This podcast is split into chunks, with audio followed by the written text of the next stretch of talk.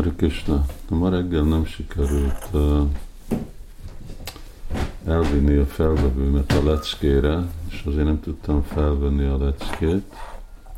A Guru Ranga Prabhu adta a leckét, és csak fogok egy, uh,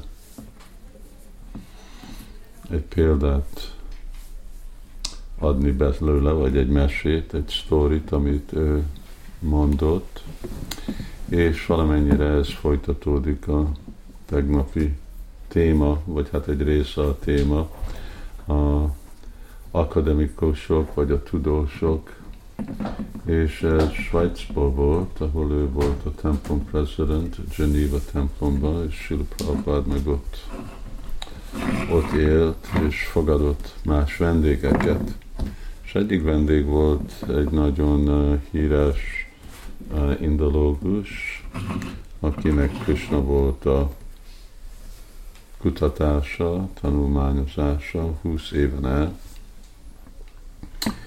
És uh, hát úgy volt, hogy találkozik Sila Prabhupáddal, és 45 perc mielőtt volt a gyűlés, lemondta a találkozás.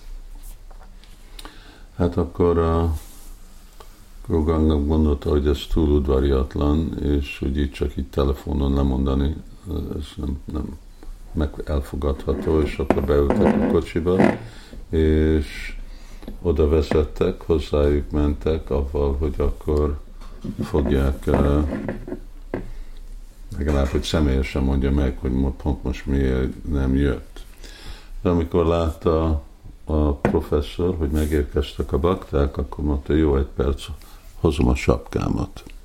És és akkor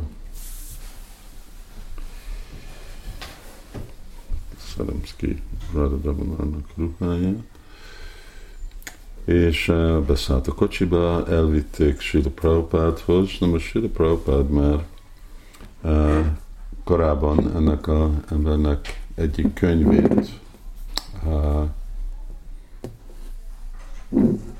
úgy átnézte, mert egy fontos e, ember volt, és akarta tudni, hogy mi volt az ő mondani valója.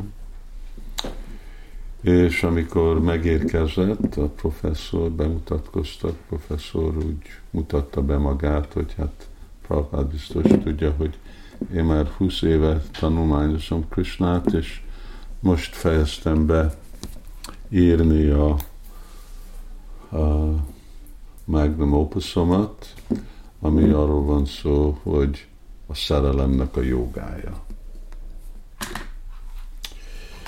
És akkor Prabhupáda nélkül, hogy még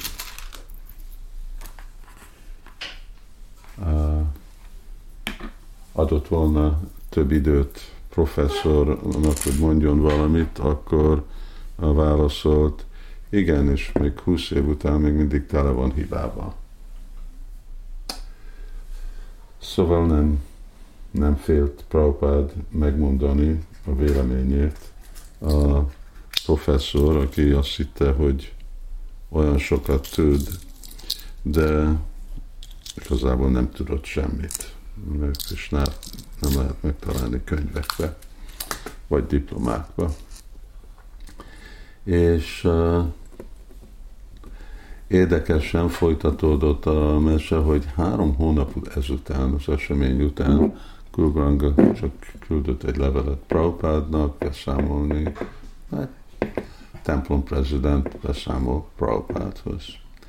És még három hónapot tartott, amíg Prabhupád válaszolt, ami azt jelenti, hogy fél év, és fél év után Prabhupád röviden válaszolt a kérdésre, és aztán Említette megint a professzort névvel, is említette, emlékezett Sula Prabhupád, és mondta, hogy mi értjük Krishnát, ahogy ő magyarázza magát a Bhagavad Gita-ba.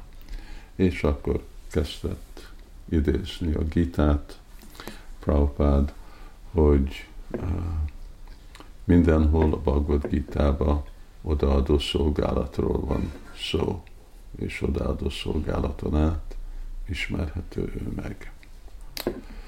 Um, a jogi, gyáni, karmi, mindenkinek a célja arra, hogy jöjjenek odaadó szolgálathoz. Szóval ez volt Sila Prabhupádnak a közvetlen uh, kapcsolata akadémikusokkal, és aztán uh, hogy, uh, emlékezett rájuk és a tanításukra. Hari Krishna.